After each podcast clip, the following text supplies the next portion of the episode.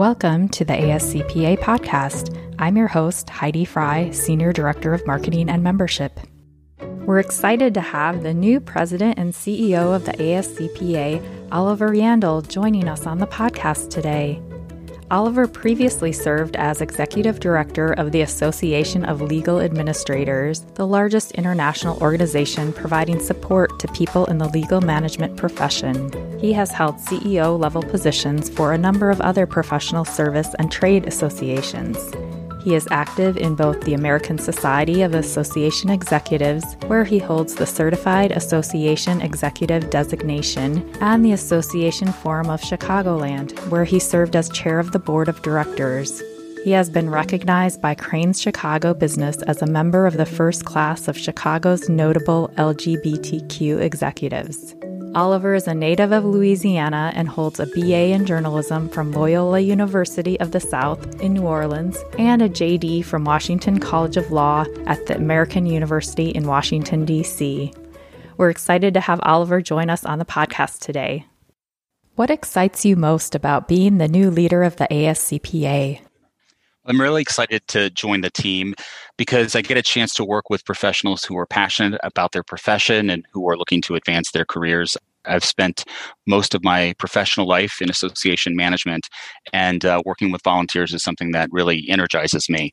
I also think this is a growth opportunity for me personally. It's outside of the legal space, which is where I spent most of my association management leadership career. But I also think it's an opportunity for the association as well. I've had a chance to work with organizations that have had chapter or state based organizations as part of it, but I've never actually worked for the state based organizations before. So this is a really fun opportunity to, to see it from the other side. What three words best describe you?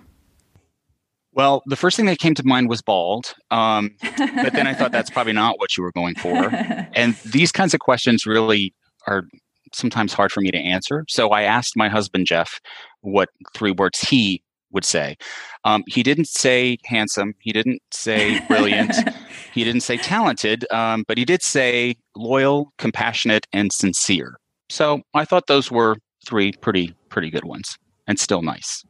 Even in your first month, I can already see you embodying these words with the compassion that you've shown to us as we go through these difficult times. And I know the staff and members really appreciate your compassion. Thank you. How will your strengths and experiences assist you in leading the ASCPA?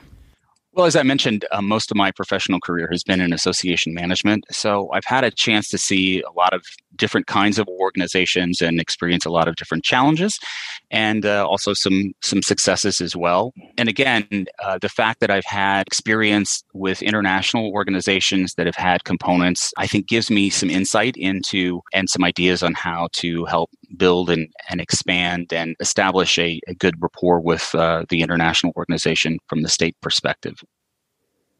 And when you look back over your life, what has been your greatest success? In, in terms of greatest professional success, I would say it was probably leading the Association of Legal Administrators through a pretty significant organizational transformation. There was a lot of need for some pretty significant overhaul of, of staff, of, of the organizational structure, programs and services. And it was a pretty daunting feat, but we developed a, a pretty detailed strategic plan, had great support from uh, from the leadership of the organization, and I think we were successful in in achieving um, some significant goals through that whole transformation. Um, in terms of my greatest personal success, I think it's probably my relationship with Jeff, my marriage. It's always hard work, but it's uh, it's also a source of strength. Thank you for sharing both a personal and professional success story. I think it's really important to have that balance in life. Did you have any key mentors or people who deeply influenced who you are, what you believe in, and what you are committed to in your work and life? Well, this is sort of the common answer, but I would have to say my mom. She had a lot to do with influencing my perspectives and, and career choices and life decisions and all those things instilled a lot of important values in me that I think I've relied upon to guide me throughout life. And she's a very good judge of character. So she's been good at helping me navigate through some personal and professional relationships as well. So she's been a big influence. Um, there was a, a lawyer that I worked with at the Intelligent Transportation Society of America. It was relatively early in my career, but he was somebody who had an incredible ability to take very complicated issues and arguments and break them down into very clear, very easy to understand, very digestible ways of communicating. And I really admired that about him. He was a great leader and a great mentor. And I think because of my experience in working with him, he really encouraged my future career as a CEO of, of, of associations. And there was one uh, other leader, volunteer leader that I worked with who was pretty significant in terms of an influence. His name was Steve Wingert. And he was somebody who, when people asked to describe what their model of a leader is, they they said his name. Mm-hmm. And he just had an ability to connect with people he had vision and articulated that vision very clearly. And he had a way of getting people on board with that vision to buy into it and, and to really follow his lead. Super nice guy. Unfortunately, he recently passed away of pancreatic cancer. It was a big loss because I think a lot of people really looked up to him and, and saw the contributions that he made, not only to the organization, but to people's lives. Thank you for sharing your experiences. I think mentors are such an important part of our growth, and I know we all look forward to learning more from you as well. I hope so. Now that you've been with us for a month, what are some of the things you've learned about CPAs?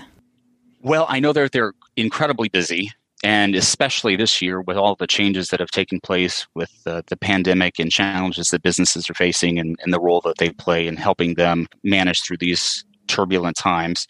I also have learned that in an age where there's a sense of a lack of trust in institutions and, you know, questioning facts and truth, people like CPAs are still seen as trusted advisors, as people that can be relied upon to provide wise counsel, objective facts. You know, they say math is math, the numbers work. And I think it's important, especially now, to have people like that in the community to help support businesses and, and help guide people through these turbulent times. Our members are out there helping their clients and organizations during these times, and it's important for us to be there to support them as well. You are a certified association executive, and I know you're very involved in the association community. What trends are you seeing that are important for the ASCPA to address? A lot of the trends that are affecting all associations are ones that I think are, are very much relevant to ASCPA today perhaps one of the most significant ones is is the impact of technology. I know our members are experiencing a lot of challenges in terms of technology developments and how that's changing the nature of the work that they do. And certainly technology is having a huge impact on the association world, both in terms of the the ability to connect and leverage technology for the benefit of members, but also the challenges that it creates in terms of providing uh, alternative platforms that people can connect with to build relationships and to network and to get education. It's a lot easier now. Again, it's good for the association, but it also creates challenges as well. And then the nature of things like artificial intelligence and data analytics, the volume of data that is available now that can be insightful and helpful in understanding members better, helping them to address their needs, um, but also managing all of that and trying to get a handle on how to make the most effective use of the data, how to protect that data, and how to make sure that you're leveraging it appropriately is a, is a big challenge. Another challenge that I think uh, and trend that impacts associations uh, in particular is is the demographic changes. Currently, there are as many as five uh, generations in the workforce with very different needs, very different approaches to how they engage with work, very different perspectives on the value of education and networking, and finding ways to be able to deliver value and relevance to those groups can be challenging. And so I think it's one of the the real issues facing the association community is how to deliver that to such a broad and varied audience. So now moving outside the ASCPA, what do you like to do when you're not working? I think one of the things I like most is cooking and, and entertaining. Jeff and I really love having friends and family over for elaborate meals, New Year's Eve parties, the whole nine yards. Um, so this pandemic has definitely put a crimp in a lot of that, especially Thanksgiving, which is our favorite holiday of the year. But uh, we we will manage. We will have a much smaller celebration and probably cook way too much food and then send it out to our friends who are maybe not as inclined to to cook and, and entertain as we are. Um, I like binge watching TV, uh, good TV, not reality stuff so much, but uh, good scripted shows. And I like being on the water. I like being outside, enjoying the sun, and definitely enjoying the beach or the pool or any kind of body of water there is. Thanks for sharing more about your interests. You talked about your love of cooking and entertaining. What are some lessons you've learned in the kitchen that carry over into work? Well, I think one of the most important things is to have a plan. Uh, make your grocery list, make sure you've got a recipe in front of you and that you're following the steps. And so that is definitely one thing that I think is an important takeaway. There's also a phrase called mise en place. It's a French phrase that means things in place. And it basically is uh, an approach to cooking so that you have all of your ingredients are measured, all of your chopping is done, everything is organized in a way so that when you actually start with the recipe, everything is there where you need it and you can you can proceed through it smoothly. So I think that's another good takeaway. Having a plan and having things organized so that you can execute effectively. One thing that my mom always taught me was that you can always add seasoning, you can almost never take it away. So, uh, doing things gradually so that you're not going too crazy uh, in the beginning. And one other thing is that uh, taking risks can be delicious too. So, experimentation with recipes can be fun and it can turn out to be quite tasty. Those are some great points to consider. Thank you so much for sharing more about yourself and the experience you bring to the ASCPA. Is there anything else you want to share with our members? Well, I'm just really excited to be here, especially to work with such a great team and to meet such enthusiastic members. And uh, I've got to say, the weather's uh, not too bad either. So thanks for having me. Thank you so much, Oliver, for joining us on the podcast and for your leadership of the ASCPA. Thanks.